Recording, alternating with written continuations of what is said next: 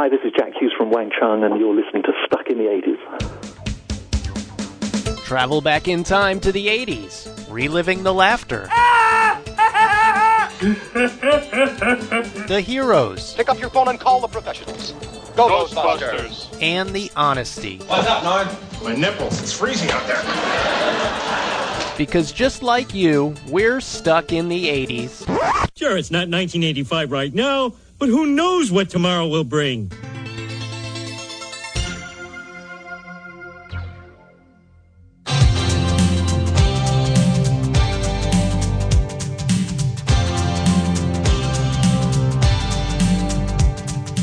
Hey, hey, welcome to Stuck in the 80s. It's your host, Steve Spears with TampaBay.com, and today, our tribute to Wang Chung featuring an interview with Jack Hues. Take your baby by the hand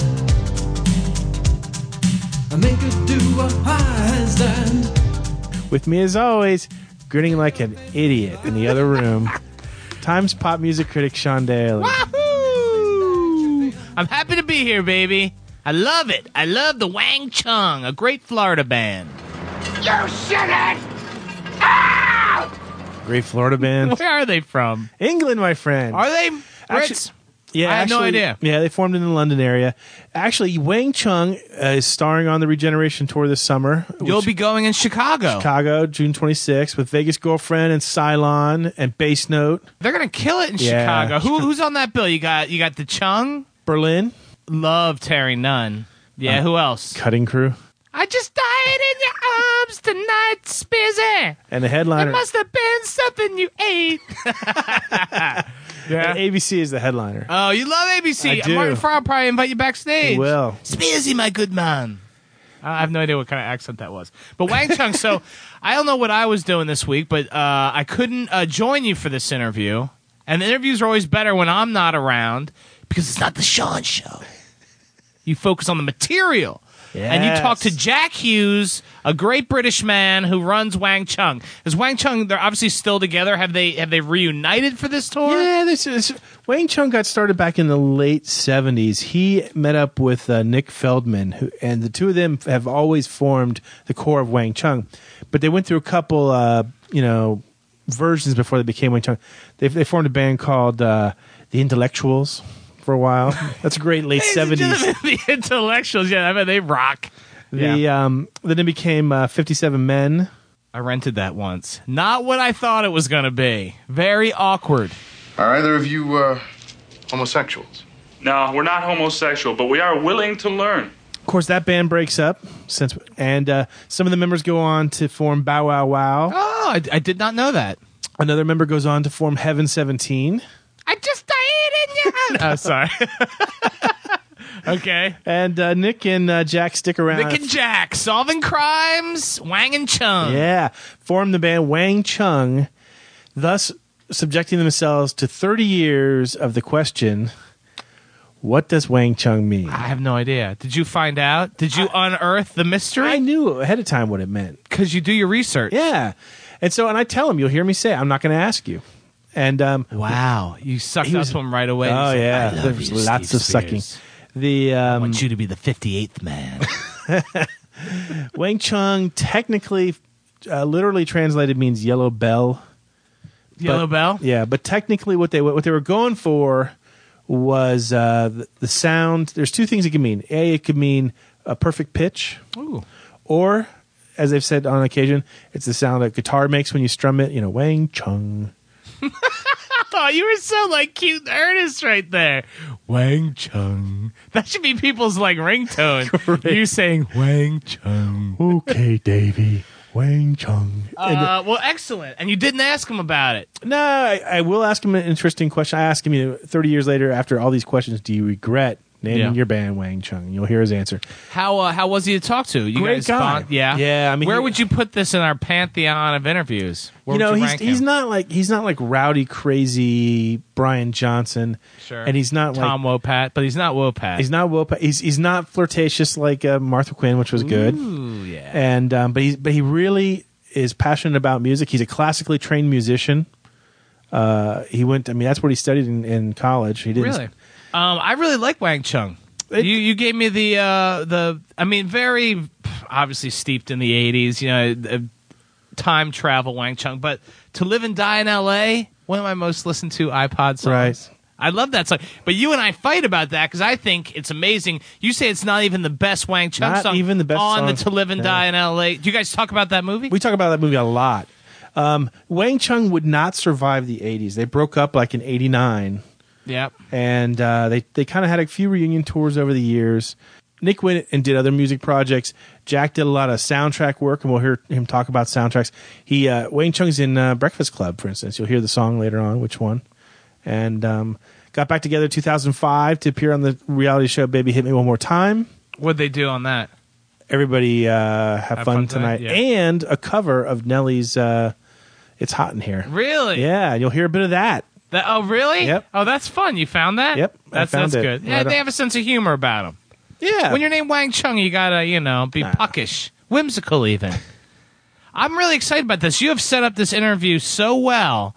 I'm pumped to hear it. Let me take my pants off, get comfortable, and listen to you interview Jack Hues from Wang Chung.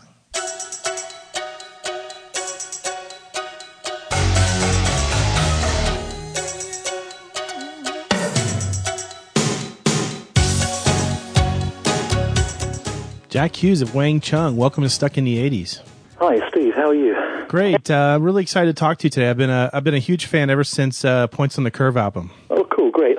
You know, Wang Chung's coming to uh, the U.S. to be on the uh, Regeneration tour. Uh, Yeah, yeah. Starts in Boston on June 17th and wraps up in Atlanta. Have you have you worked before with some of the other bands on the bill, like ABC and Cutting Crew? Um, no, not those guys. Uh, Berlin, I've done a couple of gigs with, but that was quite a while ago, back in 2000, I think. How long's it been since uh, you've done like a, a, fairly long uh, tour of the U.S.? Well, I did one back in 2000. It was just me, though, with an American band. Uh, just sort of like doing a bunch of some of the older stuff and some new songs that I'd written at that point. Uh, but this is the first time that Nick and I have been out since, well, really since sort of 1987, 1988, something like that. So it's like the Mosaic album days. Yeah, absolutely. Yeah, big tour, big tour. I, I don't want to put any pressure on you, but uh, the main reason that I'm flying up to Chicago to see this show is because of Wang Chung. Okay, that's very nice of you to say. Um, I want, and I want to put your mind at ease right now. I swear to God, I am not going to ask you today about the meaning of your band's name. Good, good. Because you've answered that a million times, but but I do kind of want to ask this. I mean, I mean, you've been asked that question for like thirty years now, and Yeah. has there ever been a time where you said, you know, maybe I should have picked a different name? Well, I think so. Yeah. yeah. In retrospect, having a sort of foreign-sounding name uh, just leads everybody onto that question.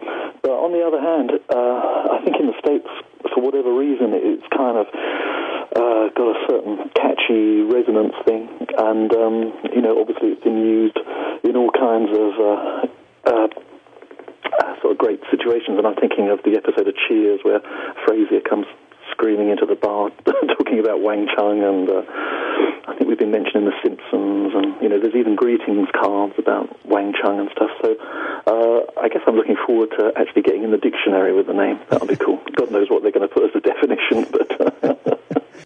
It's it's kind of hard to imagine, like you said, that you know, so many years later, you know, that the phrase like "everybody Wang Chung tonight" is sort of like a catchphrase of the '80s. It kind of is, yeah, yeah.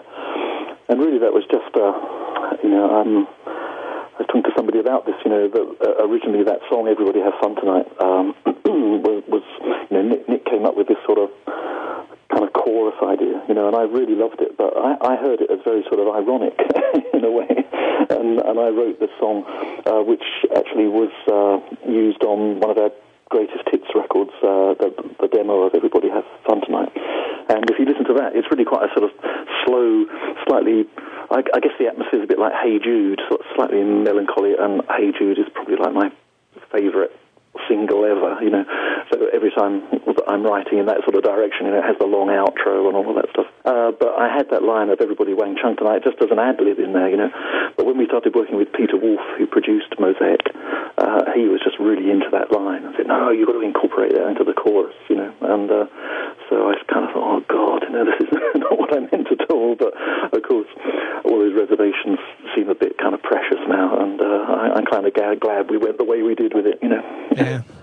Now you mentioned the Beatles, and I have to ask because I mean you're really probably the first um, musician of the '80s that I've ever talked to who has a classical music education. I think that sort of uh, well, probably came out of listening to the Beatles as a kid, really, you know, because I think they they do send you back to the music all the time, you know. Um, and uh, and I had sort of uh, guitar lessons as a kid. You know, I mean, I'm not classically trained in the sense that you know I, I had classical lessons from a really young age and stuff. But I did get to learn to read music and stuff. And I guess uh, when I was uh, when I left school at 18, uh, I wanted to go to university and decided to do music at university. Uh, and that's where the proper sort of classical stuff kicked in, I suppose. But my sense was that uh, a lot of the kids that, that I was at university with, you know, had been brought up with the classical training and were consequently fairly bored with classical music, actually. Whereas for me, it was a completely new continent, you know. And, and I love that three, four years that I was there uh, listening to, to all this stuff because, you know, like Mozart's 40th Symphony and the Schubert String Quintet and all these pieces that most people were utterly bored by were for me like really new experiences and uh, it was fabulous.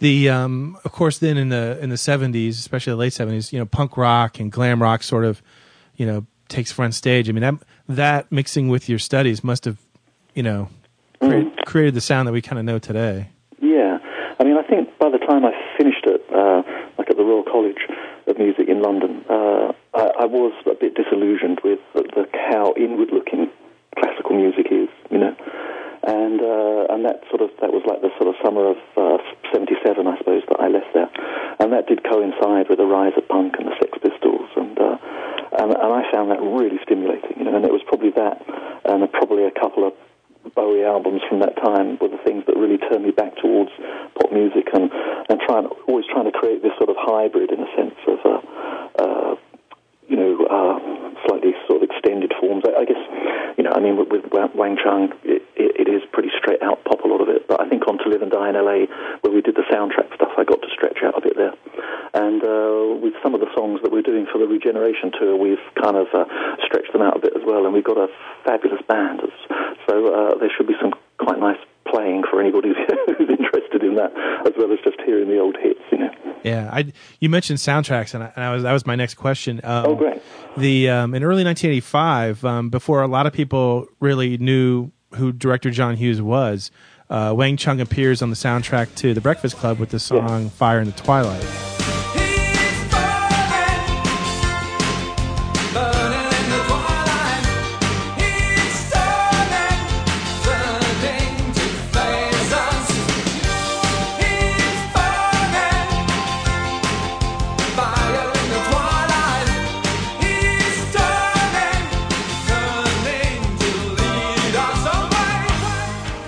Write that specifically for the movie?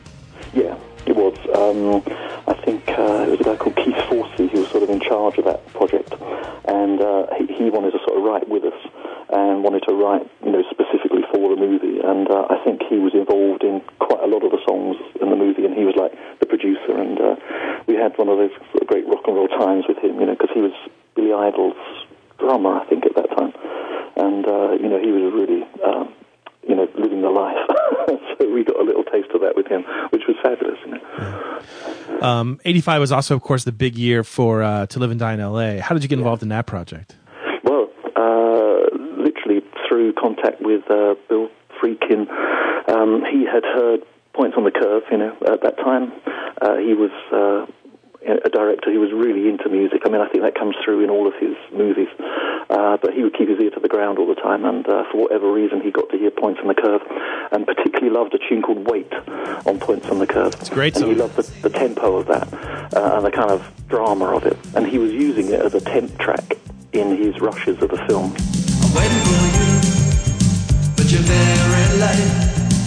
I know you're coming anyway, and I can hardly wait. A difficulty. I know you're coming anyway, and I can hardly wait. I can hardly wait.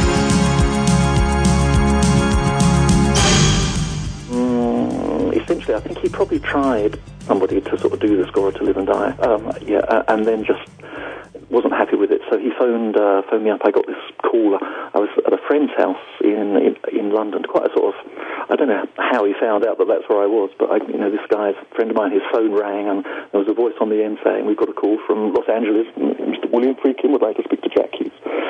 So I took this call in this friend's flat, you know, and uh, Billy just sort of talked about what he was doing in the movie and said, w- would we be interested in doing it? And, and basically, could we do this score in like 10 days? I think, because I guess he probably fired whoever else was doing it and was up against it.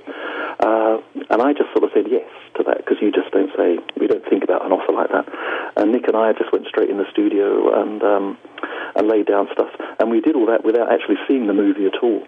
In fact, I think probably after day five or something, some some rushes came over to us, and Nick looked at them, but I couldn't bear to look at it just in case we were really off course. But just having spoken to Billy about it, I had a strong sense of what he wanted, and uh, so we did all the music uh, without seeing the movie and sent it all off to him. And uh, he phoned back in about a week or so and just said the music's fantastic. You know, uh, come out to LA and have a look. And uh, so he flew us out there, and we saw the, the opening of the movie, which at that time was uh, that, that great bit, you know, with the sort of palm trees swaying in this kind of storm over that, that sort of uh, industrial bit of Los Angeles, you know, and with the, uh, the with the instrumental music playing on it, and uh, I, I just will never forget that. That was one of the, the most thoroughly enjoyable bits of my career, I think, watching the intro to that movie. There's a there's a rumor out there um, that he specifically asked you or specifically told you not to write a song called he "To Live and Die in LA," but you did it anyway. yes, I'm quite good at doing that sort of thing. And uh, yeah, no, he, he did, didn't want a song, you know. But um, having seen the movie, I sort of went back to London, and I just it really made such a big impact on me that the the the, the song, the title track, just sort of uh, kind of came out, really, you know. So we recorded it and sent it over to him, and um, and he kind of loved the song, and then completely alter the beginning of the movie to kind of include that song, really. So, um, you know, it just uh, was a, a great bit of chemistry working with him, actually. Um, and, uh, and of course, it was a great intro into the movie business because when you're working with a director, you, you really are hands-on, if you know what I mean, and, and it, it's completely clear where you're going with everything. Whereas uh, in subsequent projects to that, you know, where I was working for more, where there were more people in the food chain, if you like, you know, I found it not quite as satisfying an experience. But, Yeah. but working with Billy was always a real pleasure, and he was a, treated us really well, and you know, he's a very articulate and intelligent person, and you know, um, you, you learn a lot of stuff from him, and uh, and we're, we're still in contact. Actually, I, I spoke to him last week, and uh, you know, he's uh, he's doing a lot of work directing opera at the moment, which is sort of fascinating, you know, and uh, so we're hoping to get to, to see some of his work in that direction next year. That's great. I know a lot of people when they talk about that movie, it's been you know it's been out for almost 25 years now. When they remember it, uh, they remember the music more than the movie. Mm. Yeah. Well, I mean, I mean, it's a great movie, but I mean, I mean, when when you say to live and die in L.A., I mean, the first thing that comes to to most uh, minds of people I talk to is the big, the very beginning notes uh, of the title track. I mean, Yeah, it's it's so yeah. iconic. Yeah, no, I think it, it, it does make a big statement. That you know, it was interesting. A couple of years ago, I went. Um, I, I got this uh, lovely request to write something about the music in Friedkin's films, sort of generally, for a retrospective that was being held in Turin, in uh, Torino, in Italy. And so I wrote this little piece about the music, and uh, and Bill phoned me up and said, "I've seen the piece; it's amazing. Why don't you come to the festival and, and hang out?" So so we did that. So um, that was the last time I spent a big chunk of time with him. We had a sort of week at this film festival, but it was very interesting uh, having these uh, sort of Italian film people, you know, chatting with him, and uh, and to live and die in LA, they they use that. I mean, they say they do, and I'm sure they do. Uh, use it, you know, in the film schools over there because it's such an unusual um, sort of vision of Los Angeles, you know, that you get in that movie, and it is shot absolutely beautifully. You know, um, I can't remember the name of the cameraman now that he used on that movie, but it was a guy that had worked with, uh, Bergman on, on some stuff. Oh, and, yeah, um, yeah, it it's was the most extraordinary looking film. And when I spoke to Billy last week, he said they've just released it on, uh, or they've just uh, completed remastering it for Blu-ray, and he said it looks and sounds better than ever. So, uh, so that's very cool, I think. Yeah, the um, it's kind of odd that I mean, Points on the Curve is to me um the entry point for you guys, and it's your Uh-huh. sec- it's your second album, but I mean, literally, I mean, I mean, it also spawns Dance Hall Days, which of course became a big MTV hit. Yeah. Um, how much how much of an impact did MTV had on, have on the band in the early days? Well, uh, I think we weren't really, or speaking personally, you know, I, I didn't really understand how massive MTV was going to be in its impact on the music business and on the way people sort of consumed music, if you like. So I think certainly the fact that Wang Chung videos were in heavy rotation on in the very first years of MTV uh, is a large reason why uh, Wang Chung are, are, well known in, in the US and far less known in the UK uh, because obviously MTV didn't arrive here until a good four or five years later, I don't think. So MTV, uh, you know, much as I kind of feel in a way it was the beginning of the end for the music business, uh, I don't want to bite the hand that still feeds me in many ways, you know. Um, and, and certainly it was, uh, for us, it was the most amazing way of projecting the music into, into people's minds and uh, living rooms, you know. It's it sort of really it really helped a lot too with the with the single "Everybody Have Fun Tonight."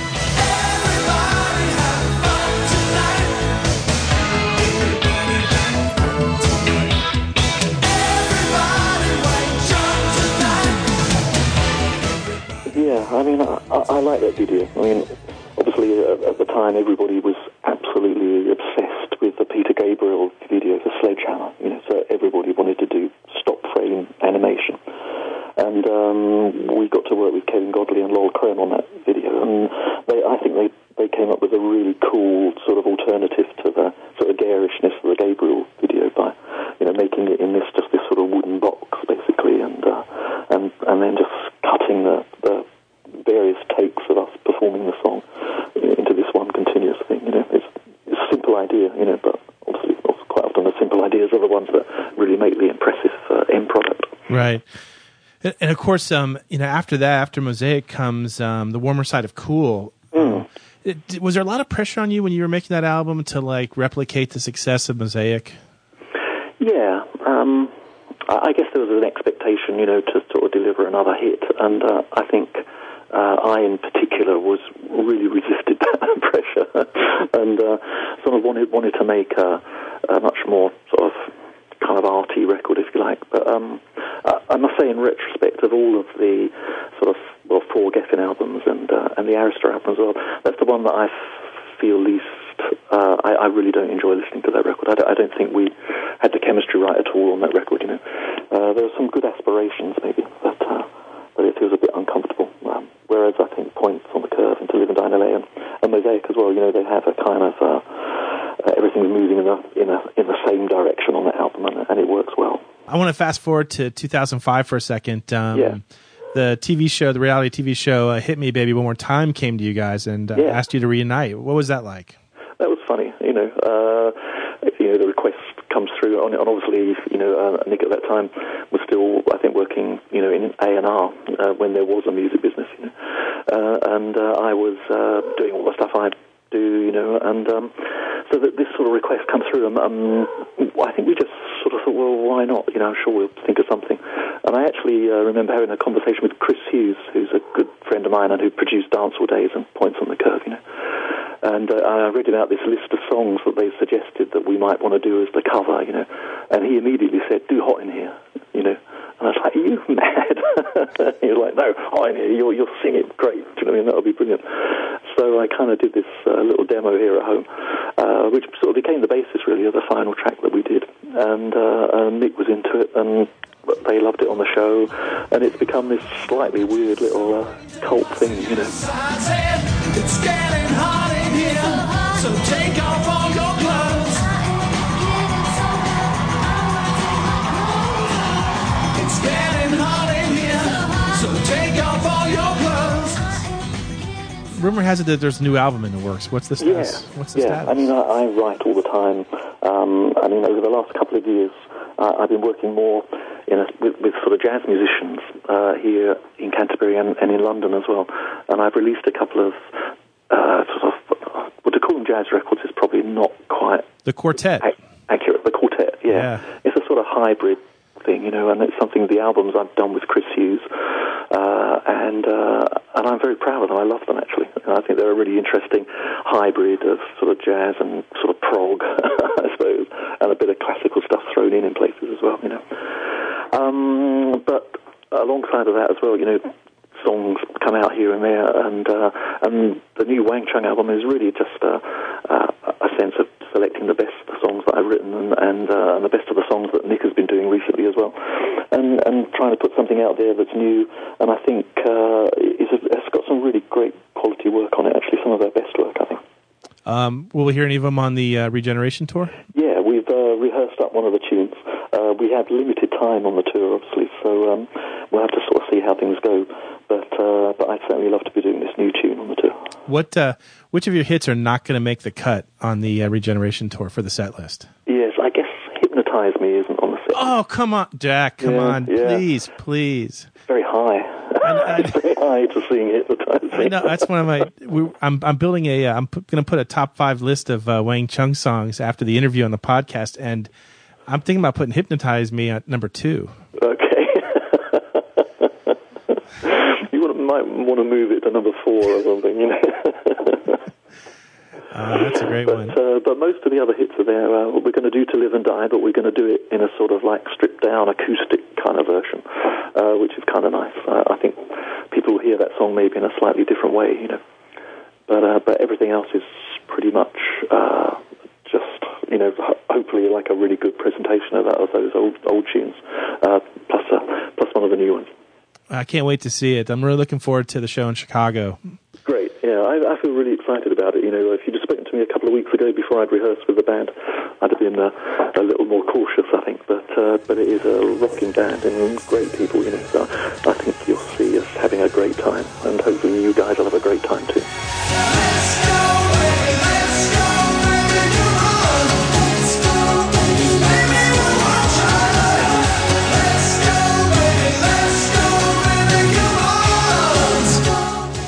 Did a great job, my friend. Very Thanks. nice. You are like the M- Mike Wallace of 80s stuck uh, interviewers. I, I'm more like the Wallace and Gromit of uh, interviewing. Ah, you sell yourself short, my friend. No, and I'll tell you right now, I prefer Wang Chung's version of Hot in Here to Nelly's. Warm sweating, it's hot up in this joint. Vocal tank top on at this point. You're with the winner, so baby you can't lose. I got secrets, can't leave Cancun.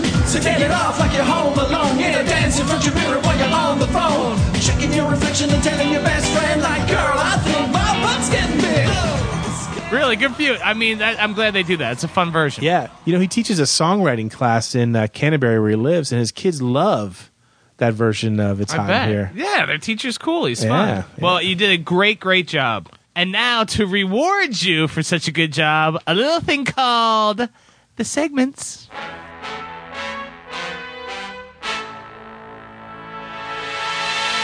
Ah, the mystical refrain of reader mailbag. Hey, Sean Daly has picked out three. He wouldn't show them to me, but I I have faith. ones. I have faith that he will not burn me. I have uh, pillaged the uh, Stuck in the 80s email account, and I found three delightful letters. What else did you find in the email account? I don't want to know.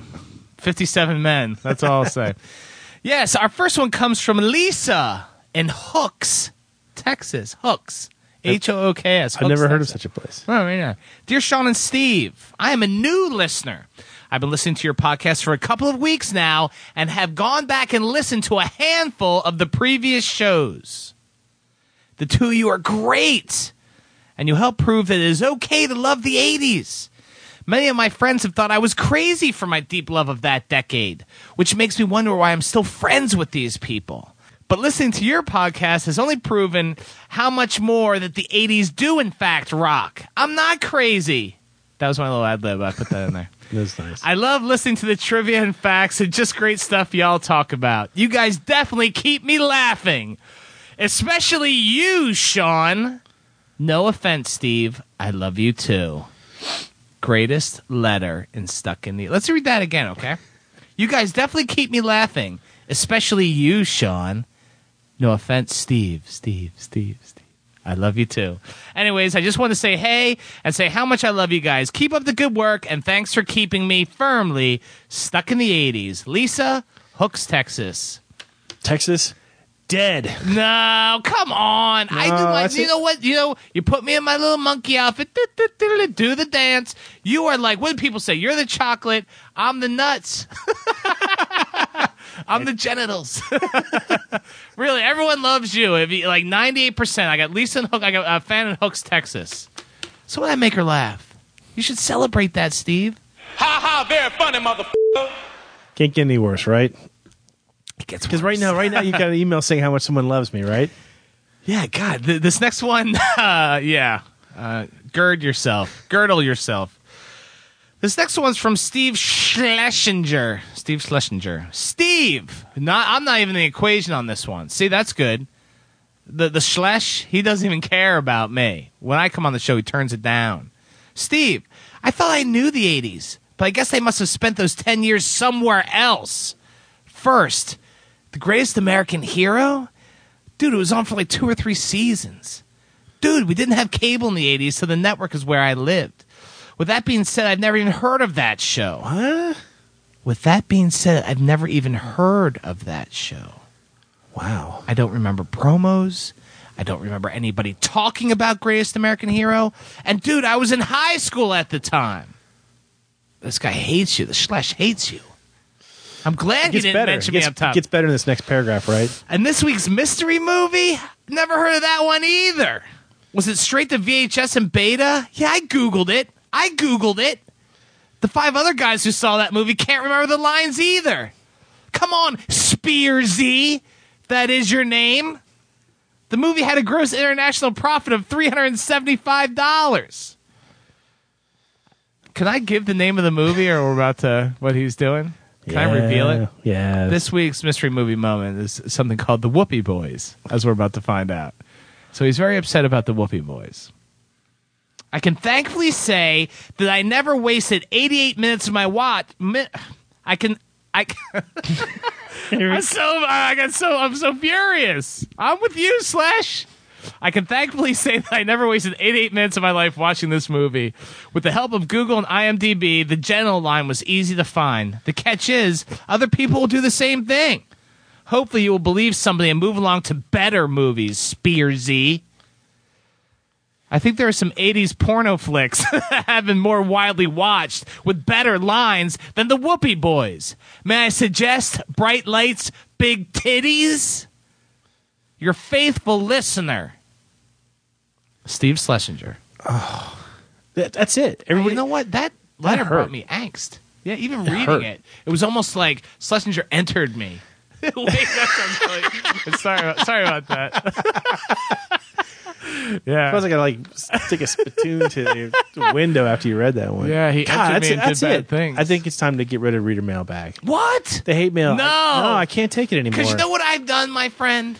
You know, I care about this shit. You this brought show. in a, a bullet and a gun. Nah, don't worry about Schlesinger. People love the Whoopee Boys. It's right there like ET. I own it on DVD. I know you do that. Don't don't advertise that. Anyway, what I've done is I built reader email like I do our friendship to tear you down, but then build you up again to a bigger, better Steve Spears. Ah, are you ready for letter number I three don't want to hear this, do I? from Maria in Clearwater?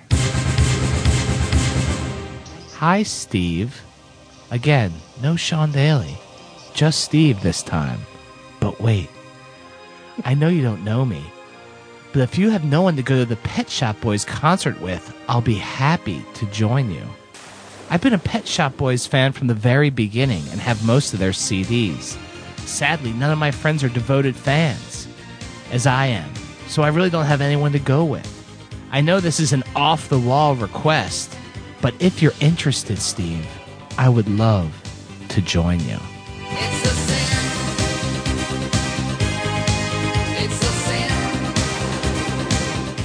Love keeping up with your column. Keep up the great work. Maria in Clearwater. P.S. I'm on Facebook.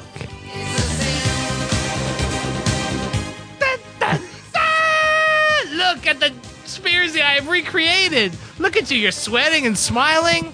Screw Schlesinger. Maria in Clearwater, baby. And I know, I know that you have checked her out on Facebook.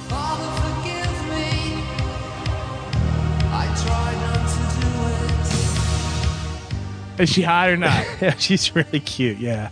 Actually, I saw a picture too. She is really hot. But hey, you have uh, you know you have Vegas girlfriends, so uh, you know forget about it. Who it. may not even be coming down to see the show. Call us. Oh, really? What'd she Yeah, say? It's bad timing for her. It's the middle. It's a middle of the week concert, It's they're playing uh, Tampa Performing Arts Center September 10th. Yeah. I've already secured fantastic seats. Will I be reviewing it for the Times? I don't know. You should. And you should. Nobody Man, cares about that Pet le- Shop reader's Boys. mailbag was unbelievable.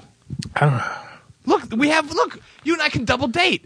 I can take Lisa from Hooks, Texas, and you can take Maria in Clearwater, and the four of us will go out. To the Pet Shop Boys concert? No, and we'll go and we'll like toilet paper Steve Schlesinger's house. Yeah. yeah, Slash. Oh, cause I'll bring it. No one does that to my friend. Bad move, including your address for the Funyuns. You'll be getting no Funyuns. Okay, what do you say? Uh, you close up the reader mailbag. Yes, as always, send your emails to stuckinews at tempe.com. And uh, seriously, Sean, I'm changing the password. What's happening, hot stuff? Ah, by the sound of the gong, it must be time for Mystery Movie Moment, a.k.a. the Steve Schlesinger Memorial uh, contest. Man, he was furious. Did you did you provoke him? Did you rattle his? Uh, he he answered. Now remember, this is the week where I, I had to I ran a movie clip from the same movie, just a different clip because nobody got it right the first time. Well, my problem was this week I ran a clip that appears under memorable lines under IMDb.com. So if you Google the uh, the line that I used, you will find out what movie it was. Right. And so we had like three or four people who got it right suddenly. And so I was just kidding Steve, and I said, "Hey, did you Google it?" And just being playful. He unloaded on you. Oh, he unloaded on me. I don't. How do you not see the greatest American hero though? That's kind of weird. That's bizarre. You know, when you think about It's a major cultural touchstone of the 1980s. major U.S. cultural. you know what I'm starting to think? I'm starting to think Schlesinger's a commie. You should introduce him to Vegas girlfriend. oh, great. they can go to a meeting together Uh. when, instead of going to the Pet Shop Boys concert. You just have to even call out a different name anymore. That's, gonna s- That's nice. All right, we'll move on. We love all our listeners, and we shall move on. Pay attention, though. Here was last week's giveaway movie clip. Is this bad lady squeezing your genitals? Yes, huh? Obviously, the Whoopee Boys. Paul Rodriguez and your boy Michael, Michael O'Keefe. O'Keefe. God, I, I- can we get an interview with Michael O'Keefe? Yeah, I bet we could. I would spend like 90 minutes just talking about the slugger's wife. I know. and what- defending that great piece of cinema. I love that movie. See, I love this movie. I, I gotta watch it. Is he funny in it? He's great. Danny Noonan? You, you know the whole idea of it? You know what? Michael O'Keefe, his life is set. He was Danny Noonan.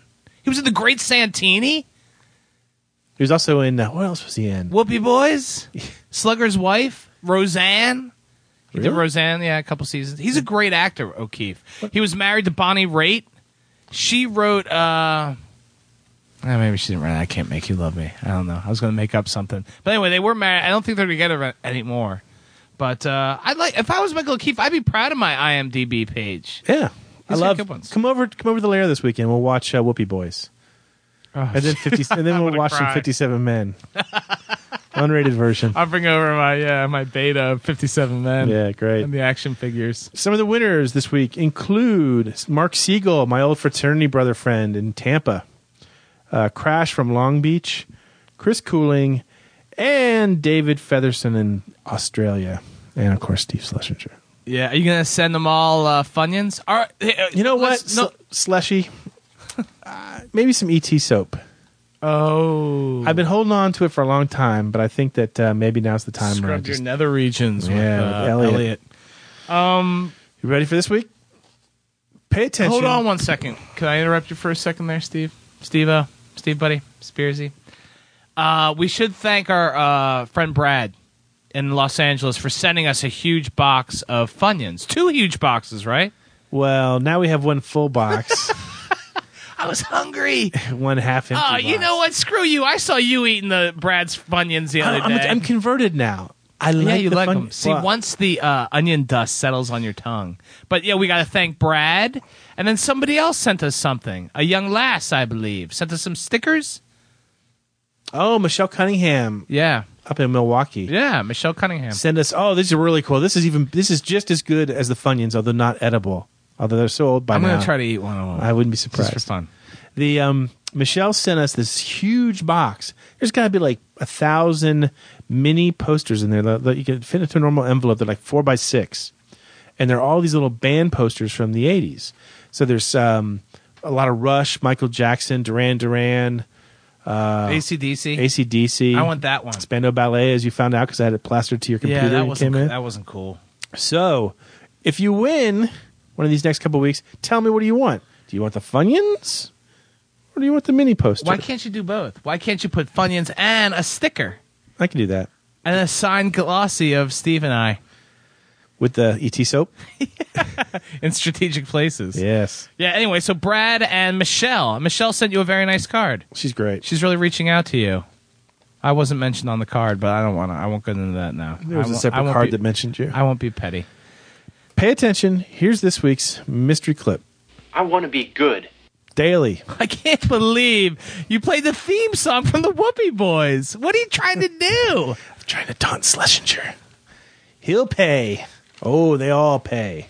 If you know it, email us at stuckinews at tempe.com. And those Funyuns are coming at you.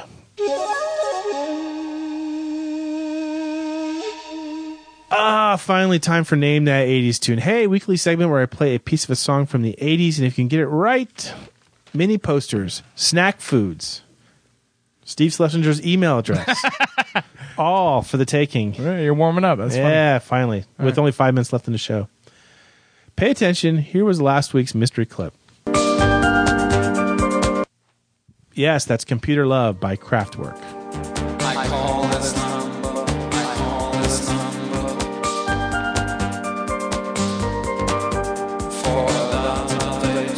For a date. What? No uh, witty uh, retort there, Mr. Daly? I'm zoning out. You're losing me. Nobody won this week. no. Not a single person won. Three people won Andy Winkle, Tony Green, and Rush Cress. They love the kraut music of the 80s. Krautrock. Actually, Krautrock. not Kraftwerk, whatever it is. Yeah, Kraftwerk. I love it. Yeah, I was never a big Kraftwerk fan. Eh, All right, give another Yeah, 80s shit. tune. pay attention. Here's this week's mystery tune. If you know it, email us at stuckinews at tempe.com and tune in next week to find out if you're a wiener.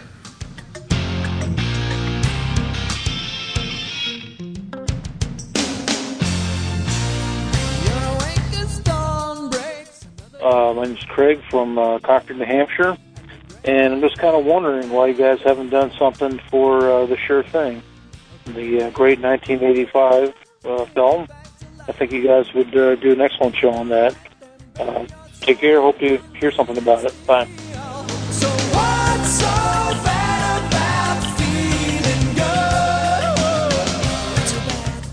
I love the sure thing. That's a great request. Yes, we'll put it on the list, right? And we'll do that right after our Devo show. Don't even bring that up. I got a special treat for you before the show ends. Are you ready for it? Yes, I love treats. Top five Wang Chung songs all time. Out of a possible six. Hey, I'll have you know that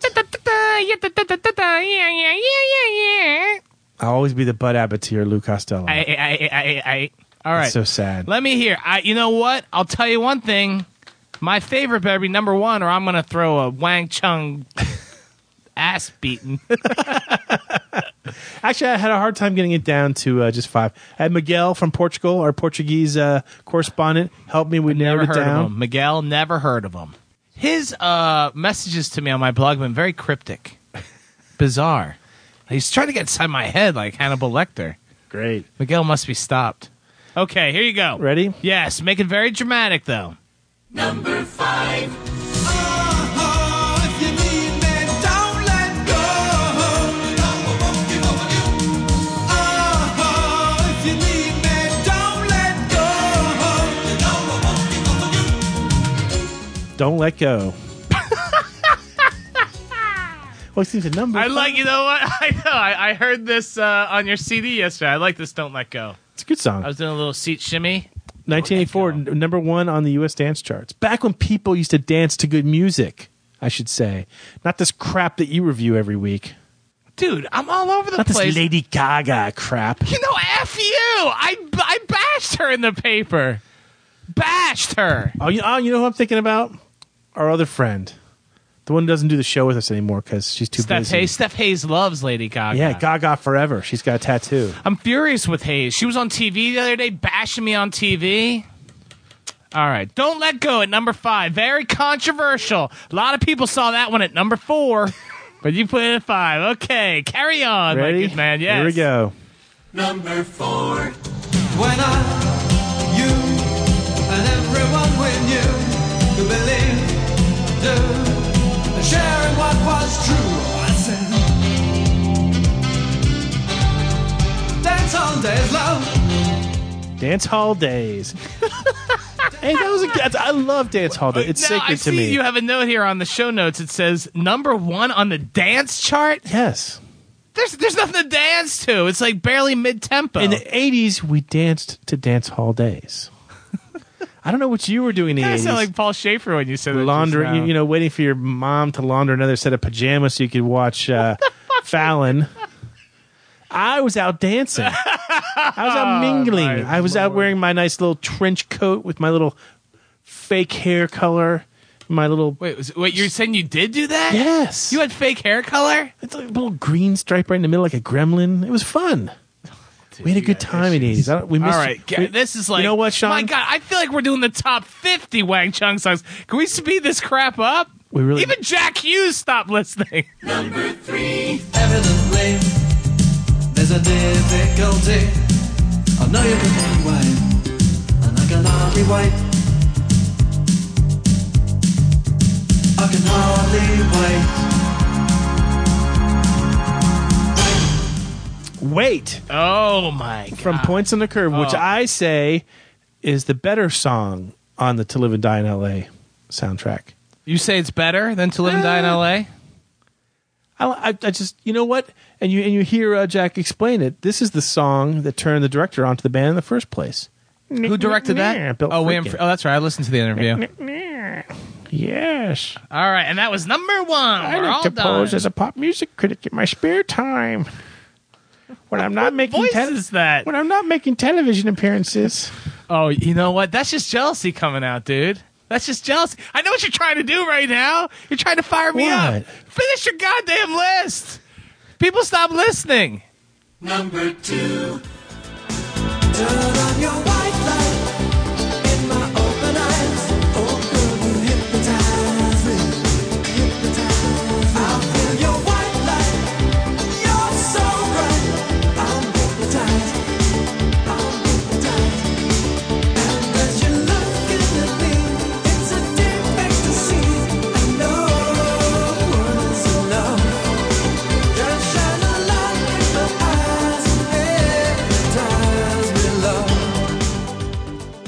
Hypnotize me. Every time you try to sell this. I love this song. Hypnotize me. Now, correct me if I'm wrong. That was from the Mosaic album, wasn't Yes, it? it was. See, welcome back. I can't even. All right, so number one's got to be everybody have fun tonight, right? Well, but here's this. Here's the sad thing. First, Jack Hues tells me in the podcast they're not going to play "Hypnotize Me" on this tour. Ooh, really?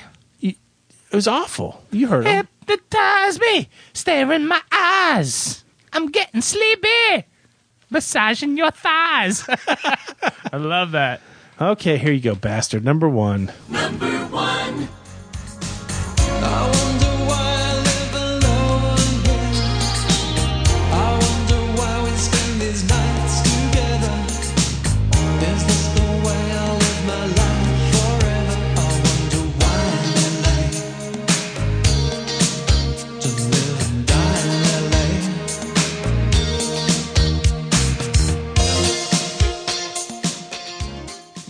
Yes.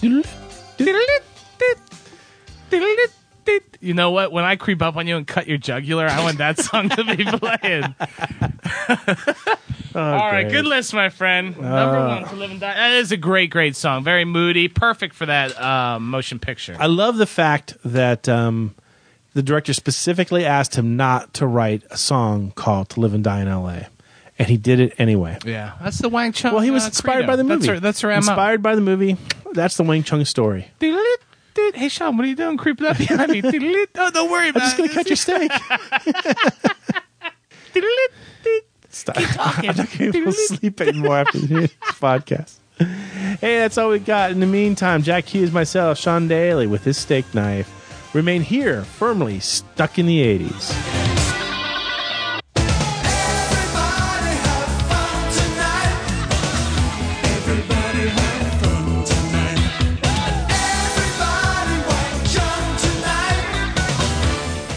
Stuck in the 80s is produced by the St. Petersburg Times and TampaBay.com.